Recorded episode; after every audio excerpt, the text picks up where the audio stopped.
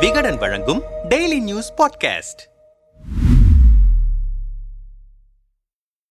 திமுக துணை பொதுச் செயலாளரும் நீலகிரி நாடாளுமன்ற தொகுதி உறுப்பினருமான ஆ. ராசா இரண்டாயிரத்தி நான்கு இரண்டாயிரத்தி ஏழு வரை மத்திய சுற்றுச்சூழல் மற்றும் வனத்துறை அமைச்சராக இருந்தபோது குருகிராமில் இருந்த ரியல் எஸ்டேட் நிறுவனத்திற்கு சுற்றுச்சூழல் அனுமதிகளை வழங்கியதற்கு லஞ்சமாக குறிப்பிட்ட தொகை வாங்கினார் என புகார் எழுந்தது. மேலும் லஞ்சமாக பெற்ற பணத்தை ஆ. ராசா தன்னுடைய குடும்ப உறுப்பினர்கள் மற்றும் நண்பர்கள் பெயரில் தொடங்கிய பினாமி நிறுவனத்தின் மூலம் வருமானமாக கணக்கு காட்டியதாகவும் சொல்லப்பட்டது. இதையடுத்து வருமானத்திற்கு அதிகமாக சொத்து சேர்த்ததாக அவர் மீது இரண்டாயிரத்தி பதினைந்தாம் ஆண்டு சிபிஐ வழக்கு பதிவு செய்து விசாரணை நடத்தியது. அப்போது சென்னை கோவை திருச்சி பெரம்பலூரில் ஆர் ராசாவுக்கு சொந்தமான பல்வேறு இடங்களில் சிபிஐ அதிகாரிகள் ஒரே நேரத்தில் சோதனை நடத்தினர். இந்த சோதனையில் பல்வேறு முக்கிய ஆவணங்களை கைப்பற்றியதோடு ஆர் ராசா உள்ளிட்ட ஐந்து பேர் மீது குற்றப்பத்திரிகை தாக்கல் செய்தனர். இதன் அடிப்படையில் அமலாக்கத்துறையும் தனியாக வழக்கு பதிவு செய்து விசாரணையை நடத்தியது. விசாரணையின் இறுதியில் அந்த நிறுவனம் ஆரம்பத்திலிருந்து எந்த ஒரு வணிக நடவடிக்கைகளிலும் ஈடுபட வழங்கப்படவில்லை என்றும் நிறுவனத்தில் பெறப்பட்ட முழு பணமும் ரியல் எஸ்டேட் ஒப்பந்தத்திலிருந்து லஞ்சமாக பெறப்பட்டது என்றும் அமலாக்கத்துறை தெரிவித்திருக்கிறது. அதன் அடிப்படையில் கோவையில் பினாமி பெயரில் ஆர் ராசா வாங்கியுள்ள ஐம்பத்தி ஐந்து கோடி ரூபாய் மதிப்புள்ள நாற்பத்தி ஐந்து ஏக்கர் நிலத்தை மத்திய அமலாக்கத்துறை முடக்கி அது தொடர்பாக மேற்கொண்டு விசாரணை நடத்தி வருவதாகவும் கூறப்பட்டுள்ளது.